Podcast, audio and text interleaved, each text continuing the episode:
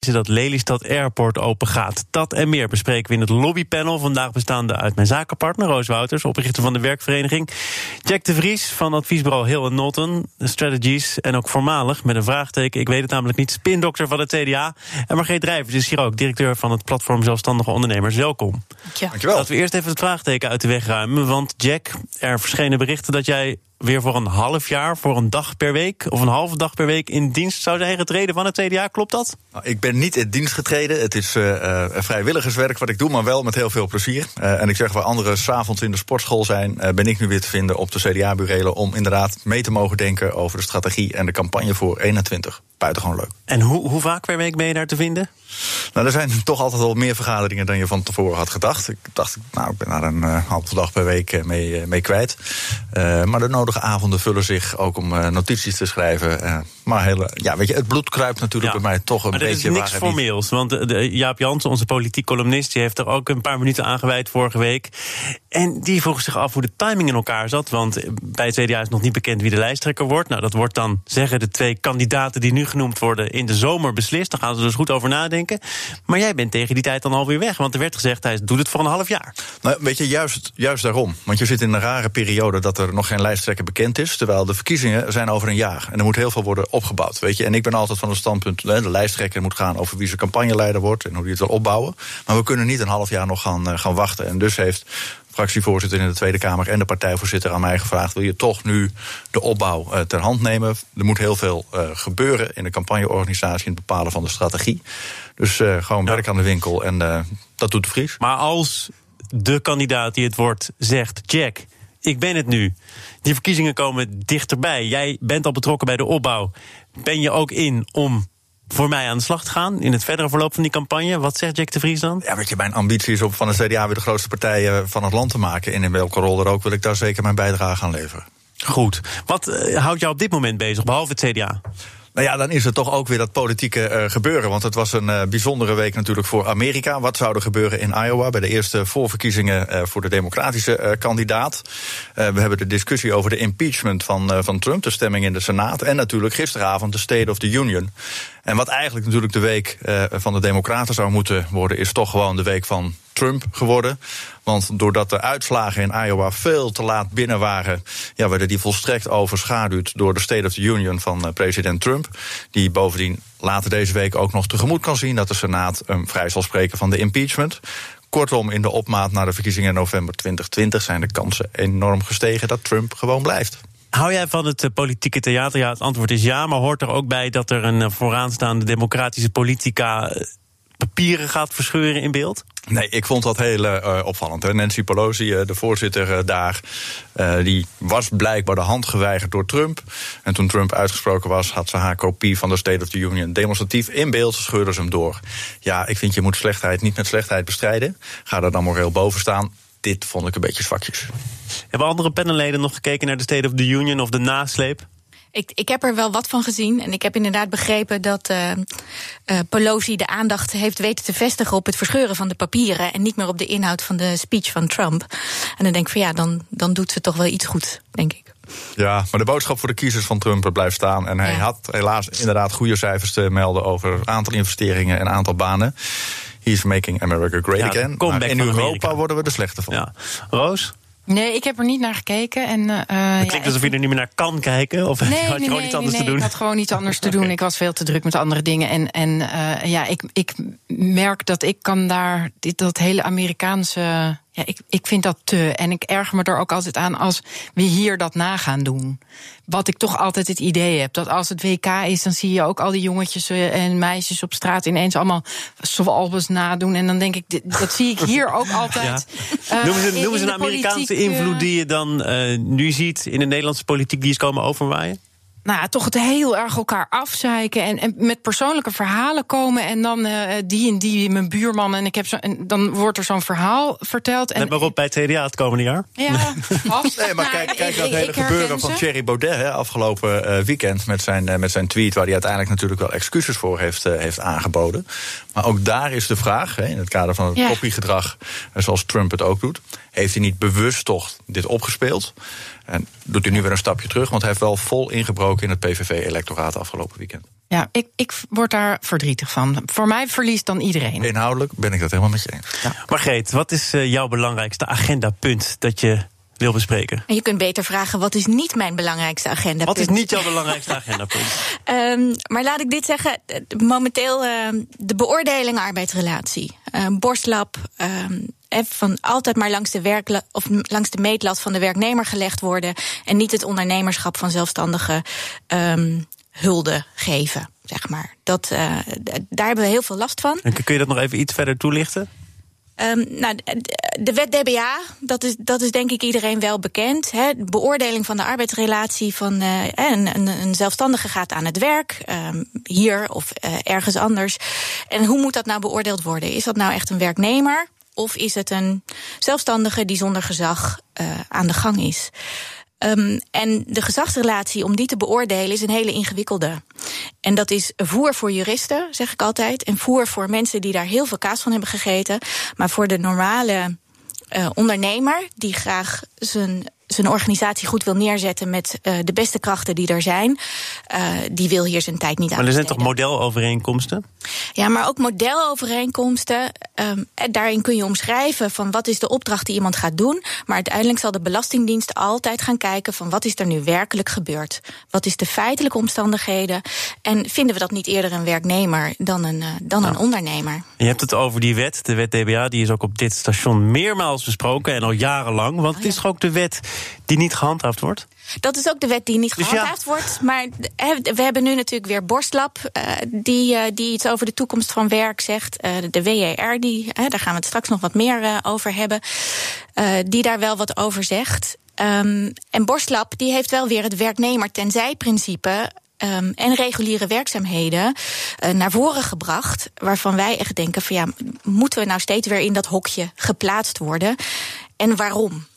Zometeen meer over de arbeidsmarkt. Ook omdat we het gaan hebben over het debat dat vanavond wordt gevoerd in de Tweede Kamer aan de hand van dat WRR-rapport. Eerst even iets anders, namelijk bier en carnaval. Ja. Um, want de vakbond FNV dreigt om de bierproductie van Heineken helemaal droog te leggen als de brouwer niet mee zou gaan in de looneis van FNV. Ter elfde uren is er nu toch nog een akkoord. Uh, maar het gaat eigenlijk in dit panel meer om het principe. Uh, Jack, zijn dit soort middelen geoorloofd om het doel te bereiken? Nou, als uh, carnavalsvierder in Kielegat uh, schrok ik er natuurlijk al van. Dan wordt daar niet heel veel Heineken gedronken, moet ik eerlijk bekennen. Maar het, het, het tekent een beetje de huidige cultuur die we natuurlijk nu, uh, nu hebben. Dat acties steeds heftiger worden. Hè. Neem de alle discussie over de boerenacties, waarbij consumenten die eigenlijk te weinig aan kunnen doen, uh, wel de overlast uh, ondervinden. En men weet, het is, het is effectief. Ja, als je niemand raakt, dan is er ook geen enkele prikkel om op te treden. Nee, dus je, je gaat uh, steeds extremer worden in je acties en je, en je dreigementen om daarmee je zin uh, te krijgen. Sowieso zitten we natuurlijk in een tijd dat de macht van de kiezer, de consument, de werknemer, met alle middelen die hij heeft, ook om zichzelf te organiseren via social media, steeds groter wordt. En daar vond ik dit ook wel een voorbeeld van. Mooi dat er nu een akkoord is. Volgens mij echt een goede CAO als ik naar die percentages kijk. En nou, Heineken nog... vindt van wel dat ze echt het uiterste ja. hebben geboden. Dus uh, goed dat het uh, voorkomen is, maar wel een, weer een teken aan de wand. Uh, het wordt steeds harder. Hè. Nederland was toch altijd wel het polderlandschap en we kwamen er goed met elkaar uit. Maar polarisatie en verzet en onrust zijn een beetje aan de orde van ja. de dag. En, en, hier speelt natuurlijk ook mee dat de vakbonden, onder andere FNV, zich moeten profileren. He. Die moeten natuurlijk ook steeds uitgebreider en, en stringgentere punten innemen om ervoor te zorgen. Kijk, wij zijn er voor jullie, want anders dan worden de mensen geen lid.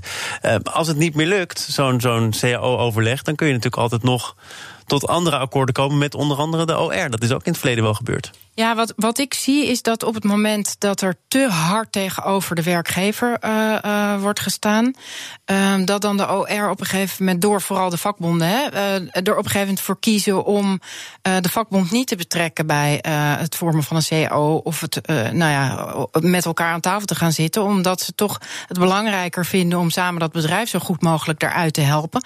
Want dat is ook in het belang van alle werknemers. En um, dus ja, soms ben ik bang dat ze zichzelf ook als het, het te hard spelen, zichzelf buitenspel zetten. Uh, ik, ik geef heel vaak lezingen of te, toespraken nadat de algemene vergadering is geweest. En dan hoor ik dus ook bij bedrijven dat ze zeggen: Nou, we hebben toch besloten om samen met de OR afspraken te gaan maken in plaats van. En de OR heeft er ook voor gestemd om de vakbond er buiten te houden, omdat die vaak zo meteen in de loopgraven gaan zitten en tegen van alles en nog wat gaan doen, dat ze er uiteindelijk zichzelf van tafel spelen. Wat dus je, je moet ook opletten. Is dat die OR misschien wel Jumbo te dicht... is een nieuwe trend. Ja, Jumbo. Ja, en, en, ja zeker. Maar ASR ja, bij Jumbo zitten eigen... ze weer aan tafel, volgens mij. Met de bonden? Volgens mij wel. Ja, ja, volgens mij. Maar de, de, kritiek is volgens mij dat die OR wat minder onafhankelijk kan opereren en te dicht aan de borst van de directie van de top zit. Ja, kijk, je kan het ook zo spelen zoals bij uh, uh, VND. Ik weet niet wie daar uh, Nog geprofiteerd heeft. Ja, ik, ja, ja, weet je, dat is ook heel leuk.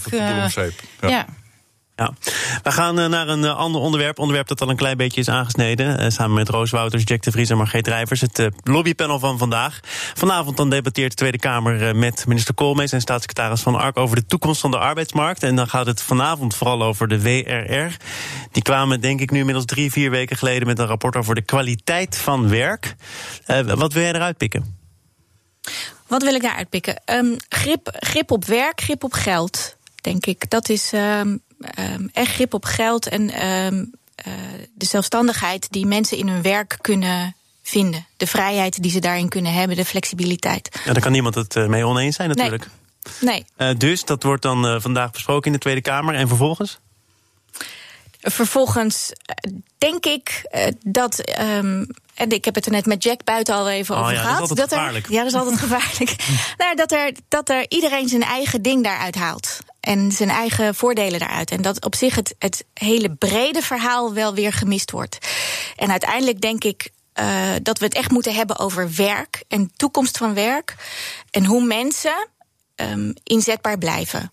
Hoe dan ook. Dat is volgens mij de voorzet die de WRR met dit rapport ja. wil geven. En waarin ja. ze ook heel duidelijk zeggen: het draait niet alleen maar om het concurrerend houden van de economie. Het gaat om de kwaliteit van werk en waar is het fijn werken. Ja. Maar dat Absoluut. vraagt nogal wat, want, want alle lijstjes en ook beleid wordt natuurlijk heel vaak afgestemd op concurreren, concurrerend willen zijn.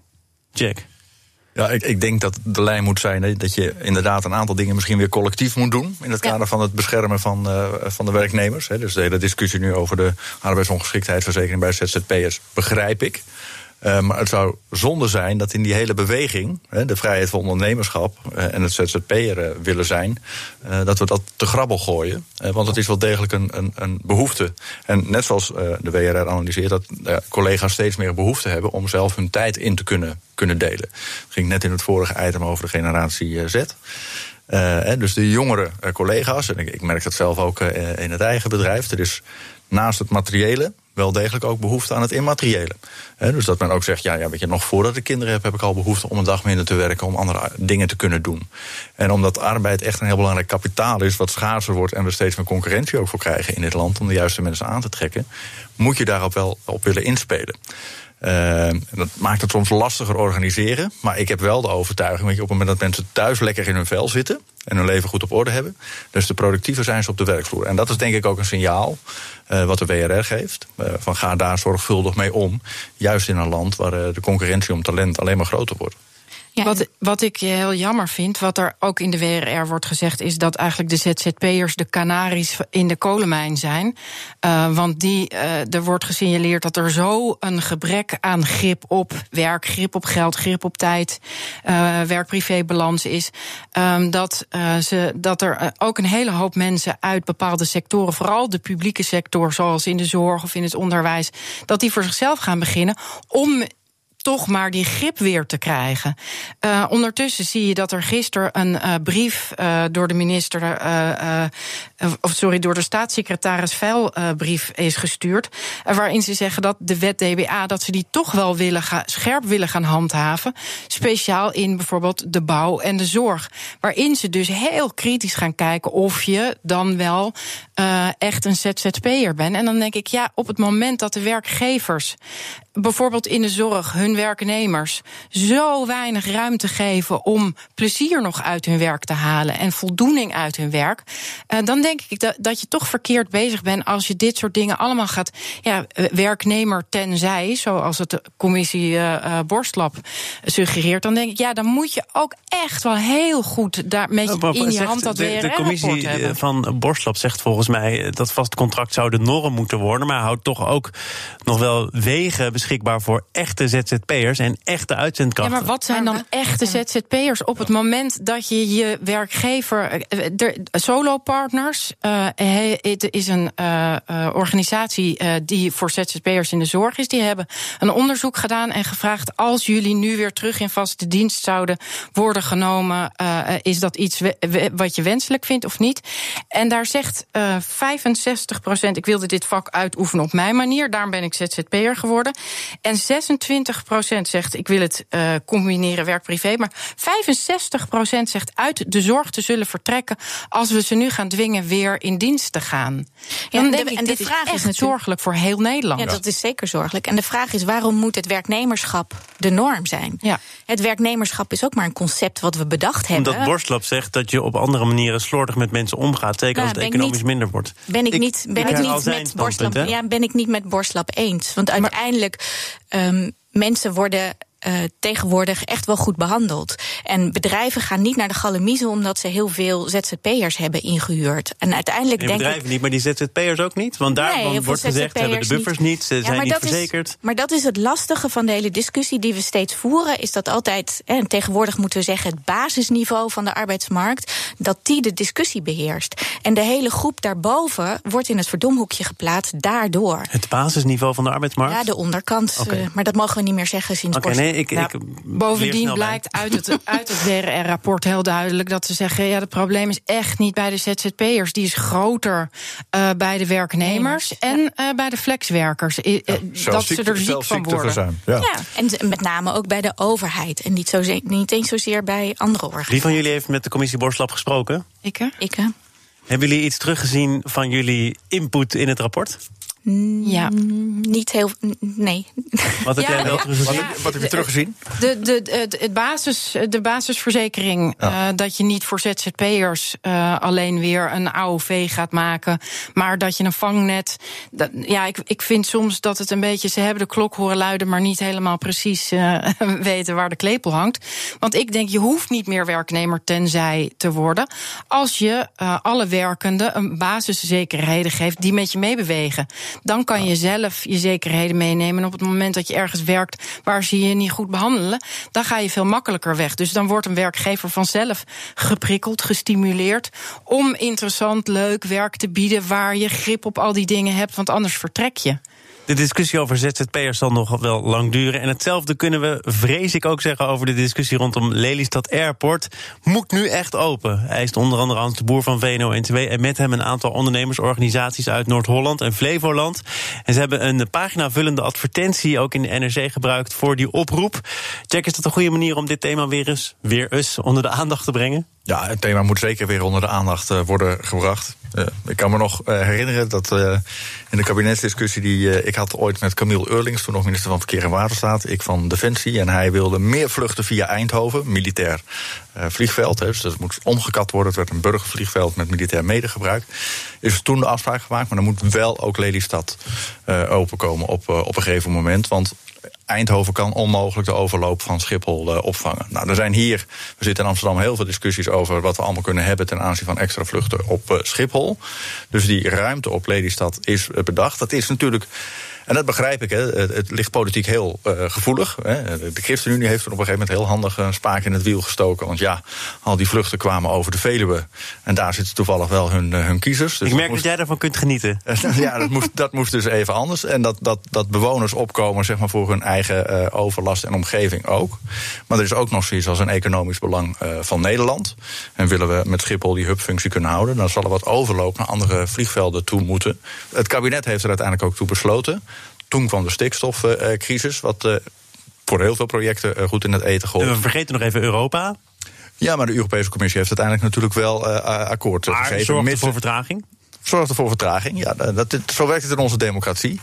Uh, maar nu dat er een oproep komt, ook in het kader van het economisch belang van Nederland, om nu toch een genomen besluit, nu het kan van Europa, uit te gaan voeren, ben ik voor. Ja, nou is toch de vraag, want het is hier het lobbypanel. Uh, jij bent ervoor, politiek zijn er ook voorstanders, zijn ook tegenstanders. Zorgt die politieke verdeeldheid er nou voor dat de burgerlobby, zoals je die zou kunnen noemen, ook toch nog maar aan kracht wint? Want als dit politiek gezien een hamerstuk is, dan gaat het gewoon gebeuren. Ja, nee, maar de, de burgerlobby is in dit land natuurlijk heel uh, sterk. Hè. In dezelfde omgeving hebben we de Oostvaardersplassen. Uh, en daar zijn alle deskundigen erover overtuigd dat je daar de natuur zijn gang moet gaan. Maar omdat we met z'n allen in verzet komen, gaan we daar eh, dierenlopen bijvoeren. En datzelfde zie je natuurlijk. Burgers kunnen zich heel goed organiseren en hun stem laten horen. En diezelfde burger is wel ook een kiezer. En soms ook nog van een heel specifieke partij. waardoor het extra impact krijgt in Den Haag. En ja, en dan wordt met een kabinet wat uit steeds meer partijen bestaat en een Kamer die versnipperd is, wordt de macht van de burger en de invloed steeds groter. En waar baseert Den Haag zich op? Want eh, ook diezelfde werkgeversorganisaties die zeggen ja, iedereen beredeneert het maar naar zichzelf toe. Gebruikt zijn eigen cijfers die goed uitkomen. die stikstofbijdrage van de luchtvaart, dat valt allemaal wel mee. Ergens anders valt de winst wel te boeken. Nou, eh, je kunt met gemak een ander geluid vinden, wijzend op andere cijfers het is wel onoverzichtelijk. Iedereen heeft een beetje gelijk. Ja, maar we hebben in dit, dit land het systeem van een uh, milieueffectrapportage. Uh, die is gehouden. Uh, op het moment dat je elkaar daarop vindt als de methodiek in dit land, moet dat uiteindelijk natuurlijk ook leiden. Wel, maar Remkes heeft ook gezegd er moeten andere zaken mee worden genomen. Ook van, van verder of van juist dichter bij de grond.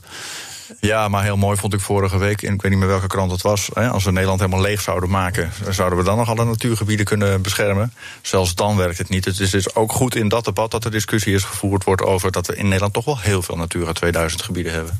Is er nog iemand anders hier in het panel uh, dat graag uh, opstapt op Lelystad binnenkort? Nee hoor, ik, ik uh, vind daar eigenlijk heel weinig van. En ik woon in Amsterdam, dus dat is uh, logischer om dan naar Schiphol, te, gaan. Maar ja, ik bedoel, ik heb ook last maar van. Maar is het iets om heel erg weinig van te vinden? Want het gaat toch om, nou, om vrij cruciale kwesties. Wat, je, wat vind je belangrijk? Economische groei, uh, Natura ja, 2000 gebieden, ik, stikstof. Ik, ik vind nou ja, dat er genoeg wordt gevlogen, moet ik heel eerlijk zeggen. En ik vind ook dat het alleen maar het verdienmodel uh, altijd boven alles zetten. Uh, ja, er zijn ook grenzen aan. En we zijn volgens mij een enorm dichtbevolkt land met enorm veel bewegingen daarover. Moeten we er nog meer van maken? Op een gegeven moment denk ik dat het ook wel weer genoeg is. Maar waar ik vooral over viel als het lobbypanel, is dat ze doen een, een pagina grote advertentie in de krant. En dan denk ik toch. Um, dat ze, nou, ik weet niet of dat bewust is, dat ze de hele generatie Z daarmee missen. Dat ik denk, VNO, NCW, wordt wakker, jongens. We zijn toch wel al in deze eeuw aanbeland dat een pagina grote advertentie in een krant. Ik weet niet wie jullie willen bereiken, maar uh, het zou mijn uh, keuze niet zijn. Laat ik het zo zeggen. Nee, Facebook?